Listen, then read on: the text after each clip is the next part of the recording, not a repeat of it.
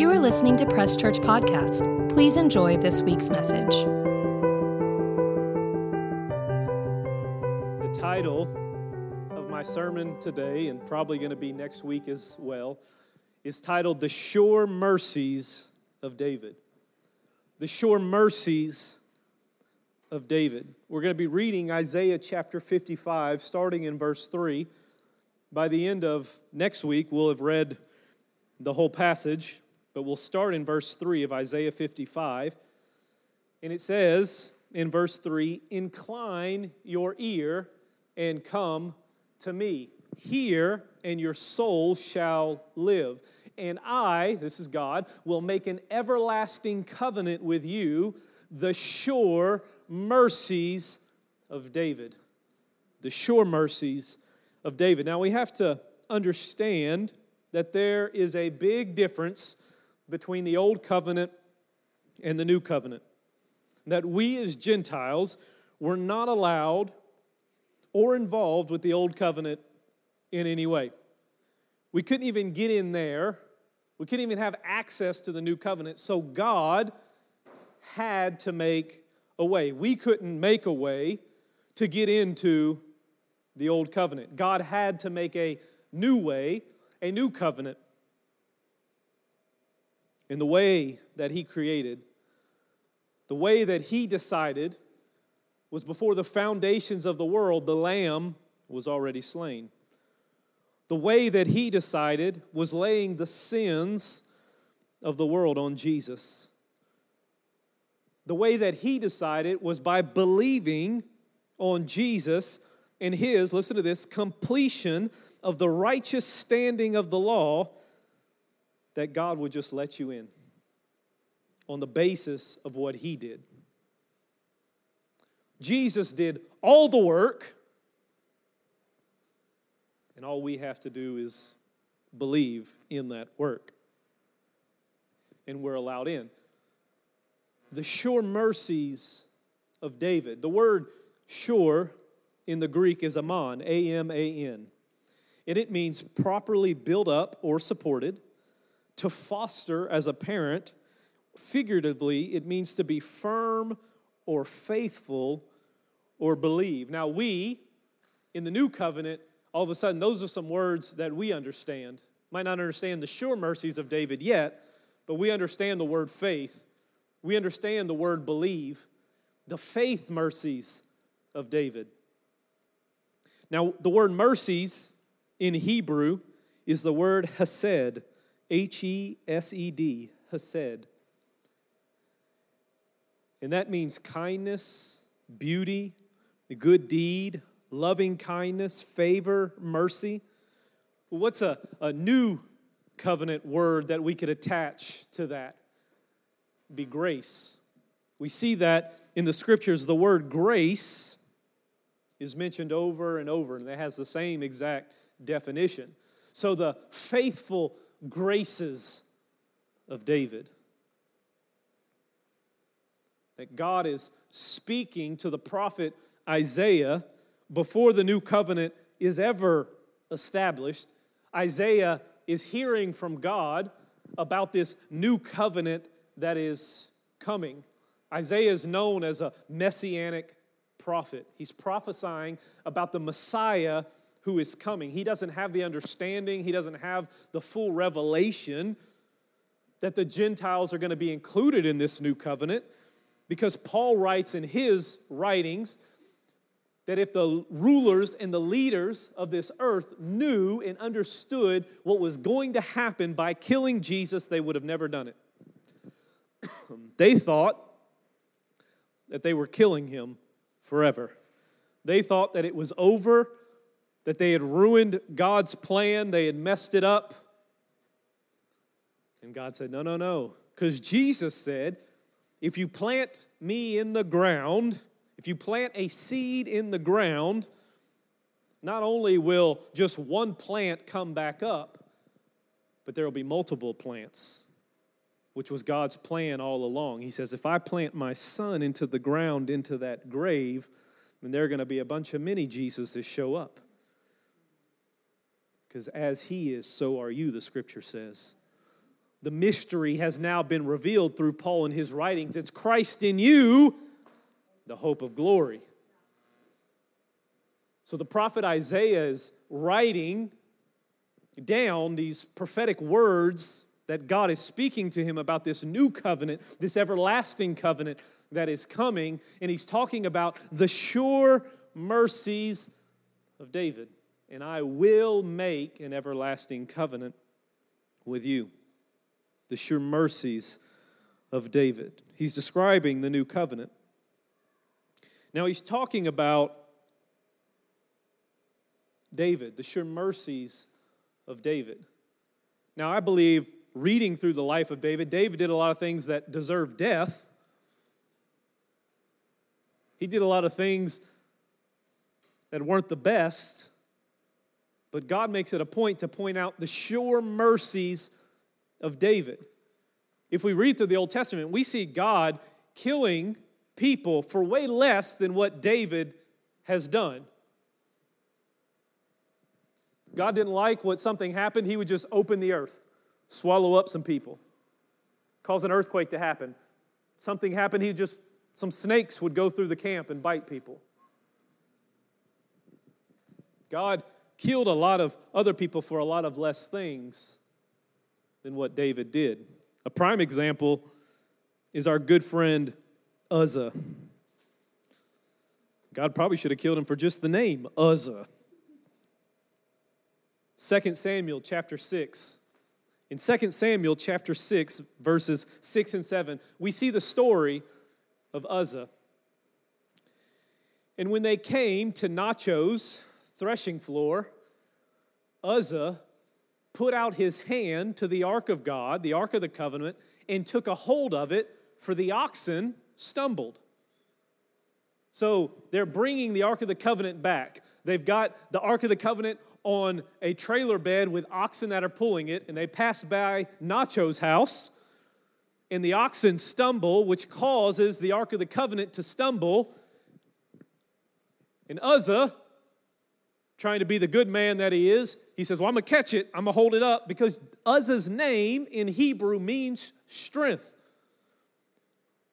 So if I'm carrying the Ark of the Covenant with me, I want somebody next to the Ark of the Covenant with the name of strength to help hold that thing up. And when they came, look, let's go to verse 7.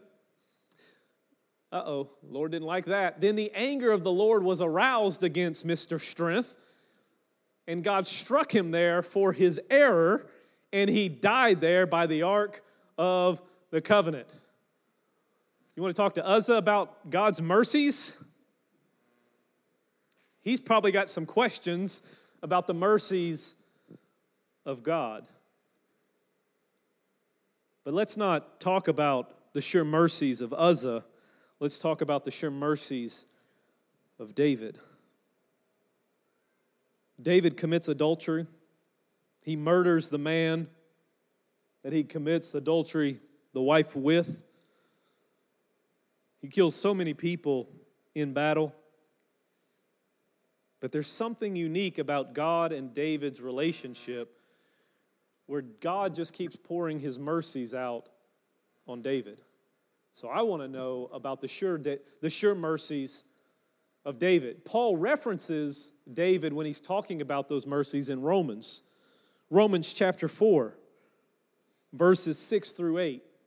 Romans chapter 4, verses 6, it says, Just as David also described the blessedness of the man to whom God imputes righteousness apart from works. Now we're going to see from the, from the mouth and the pen of David, it's in Psalms 32, verses 1 through 2. The Apostle Paul is referencing. He says, Blessed are those whose lawless deeds are forgiven and whose sins are covered. Verse 8 Blessed is the man to whom the Lord shall not impute sin. There just seemed to be some type of connection between God and David. David has committed sins against God, but God will just not count it against him.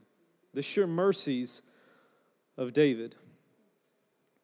Family, my sins and your sins were taken care of at a hill called Calvary, at Golgotha, and God stopped counting my sins and your sins against me, when he made the decision to place those all on Jesus. In the moment that I believed, he says, I'll no longer impute your sins.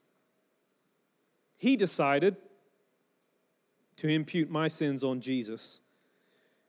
And then he decided to impute Jesus' righteousness on me. The sure mercies of David. God's plan. God made the decision that a new covenant had to be put in place, and he could have decided it to go any way that he wanted to, but his decision was to put everything on Jesus and take everything that Jesus had and place it on humanity with the simple step of you believing. The sure mercies of David. Let's look at some of these sure mercies of David in regards to the new covenant in our life. Number one, the first one we can look at is the new covenant realities come to you based on hearing. The new covenant realities come to you based on hearing. In Isaiah 55, verse 3, look at the verse thing it says Incline your ear and come to me. Hear, and your soul shall live. What am I inclining my ear to? What am I supposed to be hearing? God making the statement, I will make an everlasting covenant with you. And what does that look like? It looks like the same sure mercies, the same sure, the same faithful grace that I've given to David when he should have died for everything that he's done. I'm going to put that on you in that everlasting covenant. How do those new covenant realities manifest in your life? It starts with hearing and inclining your ear to hear what God has to say. It's important that you hear, number one, but it's also important, number two, that people hear you saying your testimony. It's important that you hear, number one. We've heard and seen in the past the scientific studies that shows that speaking to your plants will cause them to grow. I want to apologize to each and every one of you because I have not been speaking to the plants out front of our church. Apparently, none of us have. And they are dying so quickly. We are now going to try cactuses. So, when you leave church today, just look over to your left, look over to your right, and say, Grow, baby, grow.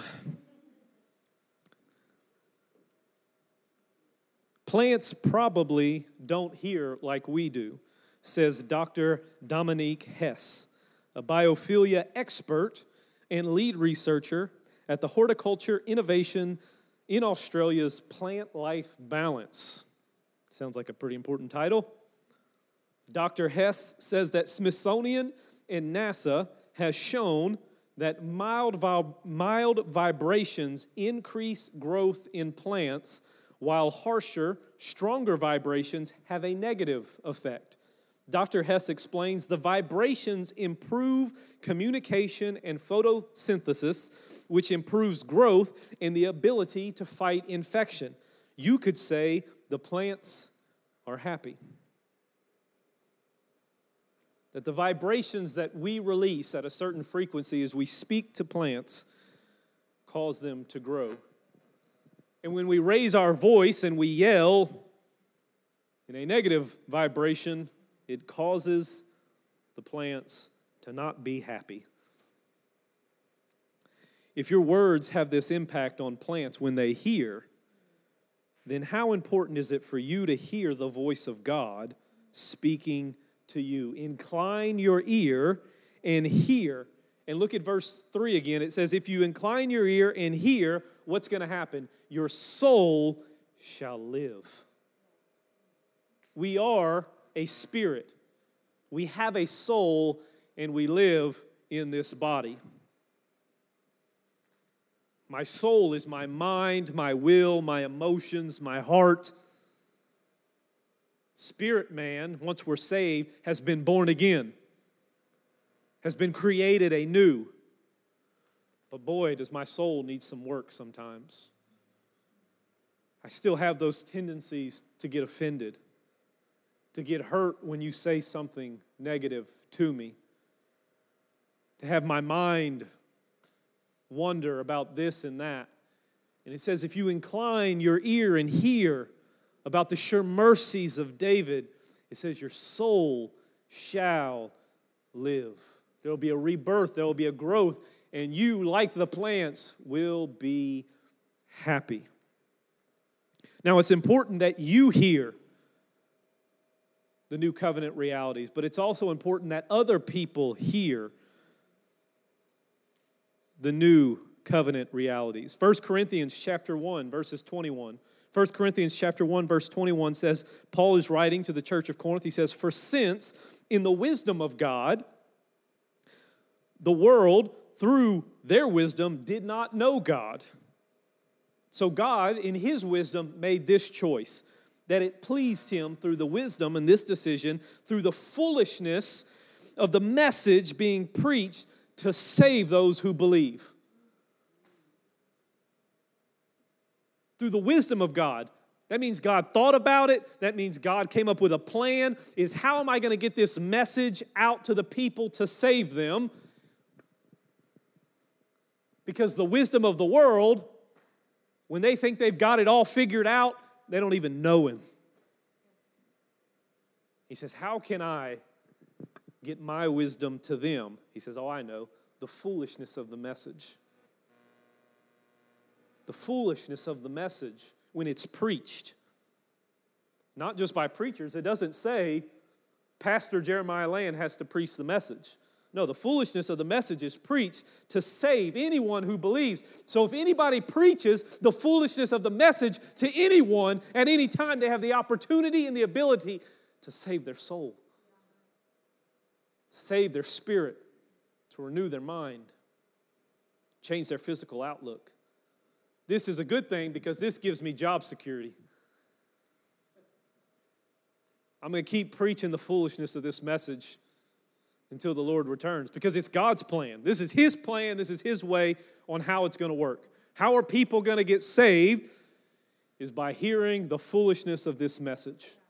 So, as long as there is breath in my lungs, Christ died for your sins. He was buried in a tomb and he rose again the third day. That makes no sense in my mind that a man was born 2,000 years ago who claimed he was God and fully man and never sinned and was hung on a tree by the Romans 2,000 years ago, buried in a tomb, rose again the third day and went to heaven. And by believing on that, I've, I've not only just secured my eternal security, I've secured my time here on earth as well. The sure mercies of David, the foolishness of the message preached. Family, I don't know why you're here today, but you heard something that drew you here. You heard us preach or do something before that brought you back here today. You heard about this church, good, bad, or ugly, and you decided to come check it out one more time. You heard about something that brought you here today, but how are the people out there going to know about what's being spoken about in here if someone's not sharing and speaking for them to hear the foolishness of this message? The news isn't going to tell them. I haven't looked on any of whatever news website you want to see with a main article that says Jesus saves haven't seen that recently. The government, they're probably not going to tell us about the foolishness of the message. So, how is the foolishness of the message going to be spoken and heard out there if it's not you and me that's sharing that message? People need to know about the goodness of God. If Christians are not the one to tell people, it's up to you and me to preach the foolishness of this gospel message. Family, we need to tell people that God poured out his whole wrath on Jesus. We need to tell people that God attached the sins of humanity to Jesus. We need to tell them that He placed sickness and disease on Jesus. We need to tell them that Jesus died for three days in a tomb. But, family, we don't need to stop right there. We need to tell them that God got happy and He raised His Son from the dead and He brought Him out victorious. That we can leave our dead, decaying, sinful body in that tomb, but He came to give life and more abundantly. That it's time to come out of that grave and start living and let them hear the message. All of that happened to Jesus, and by simply believing that message, then you can be set free spiritually, physically, emotionally, and mentally today. Let's keep reading Isaiah 55. We're going to go 4 through 7. We're almost done, and we'll pick up next week. Isaiah 55, verses 4 through 7. Isaiah's still writing, and now he's going to talk about the Messiah who's coming. He's talking about an everlasting covenant that is going to be placed between you, God, and man the sure mercies of David. And now he's going to start talking about the Messiah. Verse 4 says, Indeed, I have given him as a witness to the people. In Revelations chapter 1, verse 5, Jesus has a name. He has many names, but in Revelations chapter 1, verse 5, his name is called the faithful witness. Indeed, I have given him as a witness to the people. God has given his son Look, verse 4 a leader and commander for the people. Now more than ever do we need a leader. Now more than ever do we need someone to lead the church. Now more than ever do I need someone to help me lead my life and lead my family. Where do I go next? What do I do? I need someone, the mediator between God and man, to lead me. I need a commander. I need someone to speak just like the walls of Jericho that are going to fall down in your life. I need a commander to tell me go out there and conquer the land. Go out there and, and raise the dead. Go out there and speak to those that are sick and heal the sick by laying on of hands. Make disciples, commanding me to go out there and do the job so that people can hear.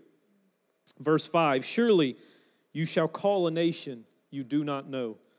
A nation who do not know you shall run to you. Do you know that you're in the Bible? Here you are right here. A nation that nobody knew about called America. How many revivals have we had? How many great awakenings have we had? And God, bring one more great awakening to this nation. Bring one more great awakening to this nation so that we can tell people and they can hear about the sure mercies of David because of the Lord your God and the Holy One of Israel, for he has glorified you. Praise God. Verse 6 Seek the Lord while he may be found, call upon him while he is near. Verse 7 Let the wicked forsake his way and the unrighteous man his thoughts. Let him return to the Lord, and he will have mercy on him and to our God. And we're going to park right here. For he will abundantly pardon.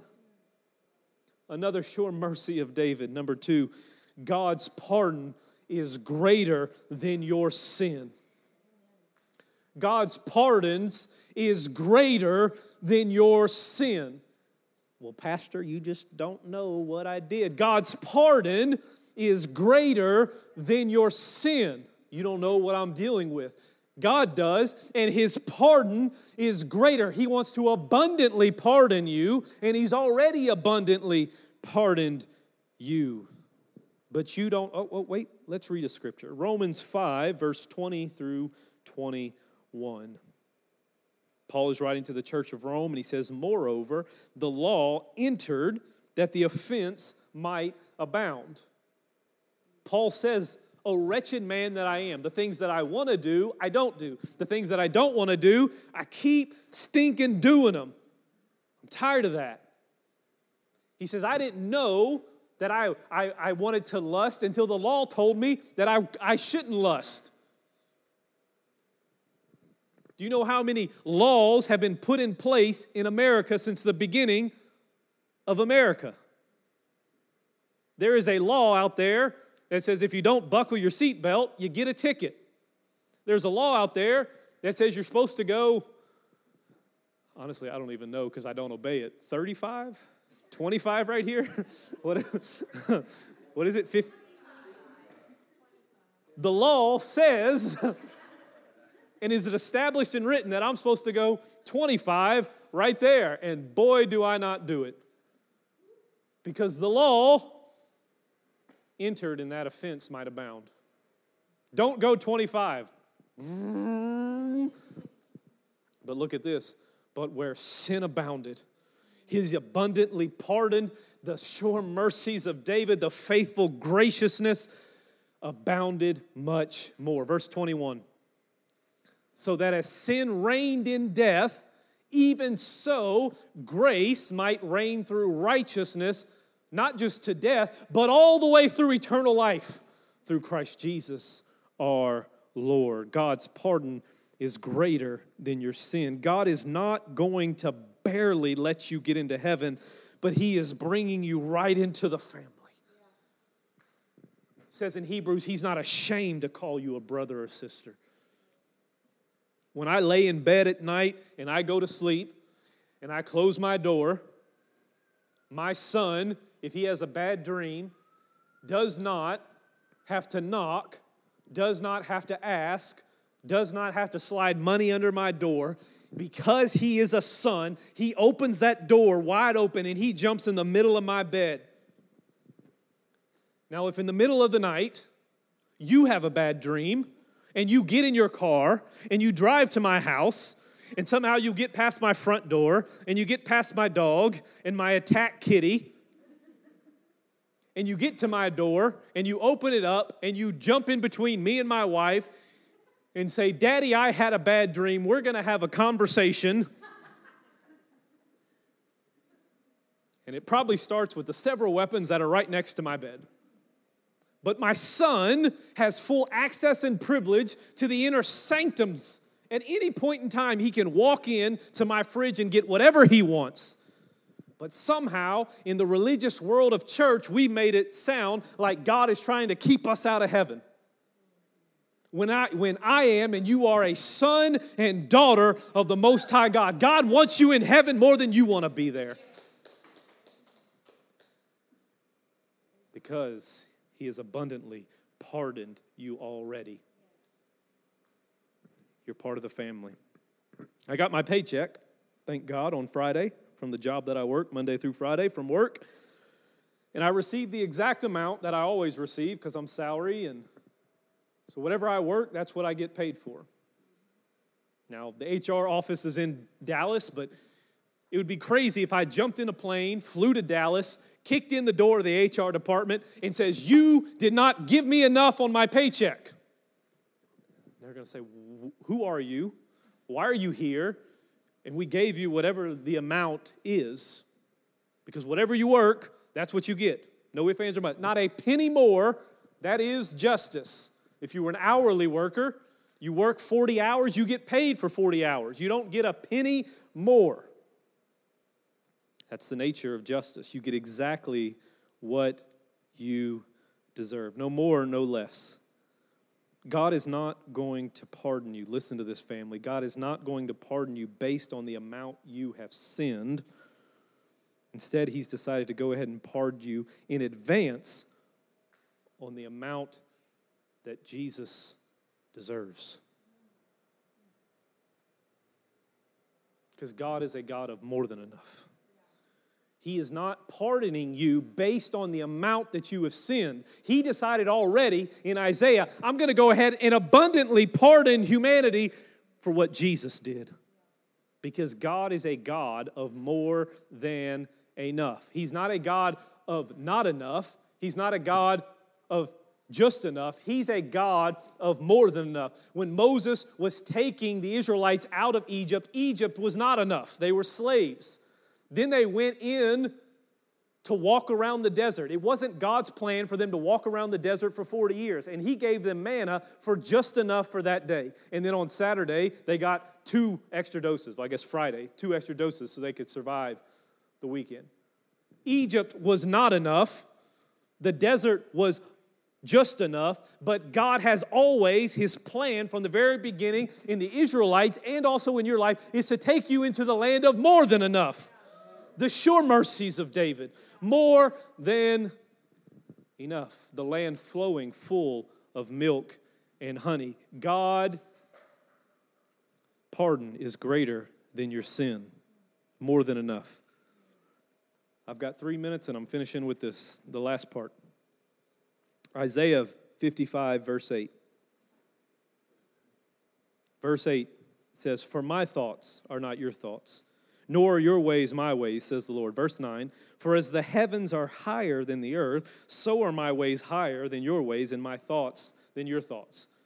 If you've been in church at all, you've heard this scripture preached in a ton of different ways.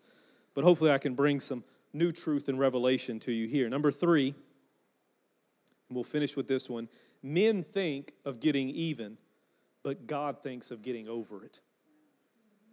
Men think of getting even, but God thinks about getting over it. Isaiah 55, verse 8, starts with the preposition for, which means preceding the scripture before this. So, whatever he's talking about, for my ways are higher than your ways, my thoughts are higher than your ways, has to be what he's talking about before, where he says in verse 7 for he will abundantly pardon. So, how you think you should be forgiven of sins, how you think you should handle your sins, how you think God should handle your sins, he says here, My thoughts are higher than your thoughts. My ways are higher than your ways when it comes to abundantly pardoning all of your sins. God could have gotten even easily. We see throughout the scriptures of God getting even. Mankind was being evil, and God says, You know what? I'm going to get even for what you did. I'm going to flood the whole earth and kill you. I'll save Noah. But the rest of y'all going underwater. The old covenant was all about getting even. If you do good, you get good. If you do bad, you get bad. Isaiah, if you read the first part of Isaiah, Isaiah is condemning the Israelites for this same thing. He's saying God is going to punish you because you have done bad. You have forsaken Him. You have run away from Him. You are serving other gods. Therefore, you are going to be judged. But God was tired of getting even. He says, It's time for me to get over it, and I'm going to create a new covenant where I'm going to put all of my wrath upon my son, and I'm going to get over it. God is not mad anymore. There are some things in your life that you probably need to get over. Ephesians chapter 4, verse 32. And be kind to one another. Uh oh. Tenderhearted. Oh boy. Forgiving one another. Oh. Why should I do that? Even as God in Christ forgave you. Okay, all right, God, I'll hear you. Family, there are some things in your life that you probably need to get over. Listen to this as long as you keep trying to get even, then you'll never get over it. As long as you try to keep getting even against that person who's wronged you, against that family member who keeps saying that about you, you keep trying to get even in your marriage, in your relationships, you'll never get over it. There will never be healing and restoration in that situation. Just like Jesus, it's time to get over it. It's time to forgive. It's time to let go. It's time to let it go as far as east is from the west and remember it no more. Unforgiving, being unforgiving is a great bondage, but forgiveness is a great freedom. It's a great liberty for you. It's a great liberty to just forgive and let go. You don't have to worry about, oh, if I see him, if I see him today, if we go to that school and I see that person today, I'm going to hit him. I'm going to hit him right in the face. They deserve it. It's time to get over it. It's time to let it go. It's time to forgive. Be kind one another, tenderhearted. If it's a great liberty for you, think how liberating it was for God to put all the sins of humanity on Jesus so he could just get over it. His ways and thoughts of dealing with sin are higher than your ways. You're not called to try to go to heaven. but you're called to believe on the one who made it to heaven already and is waiting for you. Here's the last scripture, and I'm finishing with this Colossians chapter 1, verse 19 through 23. It has all three of the points that we've discussed in this one scripture. For it pleased the Father that in him all the fullness should dwell. Verse 20, and by him to reconcile all things to himself by him, whether things on earth or things in heaven, having made peace through the blood of the cross. Men think of getting even, but God thinks about getting over it. Peace, eirene, the end and ha- the end of havoc of war. It's over. God says it's over. I'm done with it. I'm not I'm tired of getting even. I'm ready to get over it. And how did he do that? By making peace through the blood of Jesus Christ. And you who once were Look, here's our second point God's pardon is greater than your sin. This is what you once were alienated and enemies in your mind by doing wicked works, yet now you have been reconciled, abundantly pardoned. Verse 22 In the body of the flesh through death, look, this is how you're presented abundantly pardoned to present you holy, blameless, and above reproach in his sight. If indeed, verse 23, you continue in the faith grounded and steadfast, and are not moved from the hope of the gospel. Look at this, our other point. The new covenant realities are, are established through hearing in hope of the gospel in which you heard, which was preached to every creature under heaven, of which Paul, I, became a minister. The sure mercies of David, that there is an everlasting covenant that has been established between me and you. And those are three of the six we'll pick up next week on the other three and finish out this chapter. If you were bored, don't come back because we're going to talk about it next week. If you enjoyed it, come back and we'll talk about the next three. Let's stand up as we get ready to head out. As we head out today, I want to bless y'all. We've got uh, some ice cream sandwiches. Take one for the road uh, and get you a, a, nice cold treat on this hot day. Uh, if you would like, come join us at the school at 3 o'clock. If you have a shirt, wear one. If you need a shirt, grab one. Let's pray and head out. Father, we thank you for the sure mercies of David. We thank you for the everlasting covenant that you established with us. That all we have to do, you did all the work. Jesus did all the work, and all we have to do is believe. And it says, if we believe, it says in Romans, then we are accredited with righteousness. Father, I thank you for the sure mercies of David. I thank you for the faithful graces of David that abide in our lives. Father, that the new covenant realities are manifested and are revealed when we just stop and listen. And when we hear the goodness of God, it leads us to repentance. When we hear about the goodness of the gospel message, it's what saves and heals our souls. Father, I thank you that you abundantly pardoned us. That our sin, although it was great, your love and your grace was so much greater to abound over those sins and take care of us.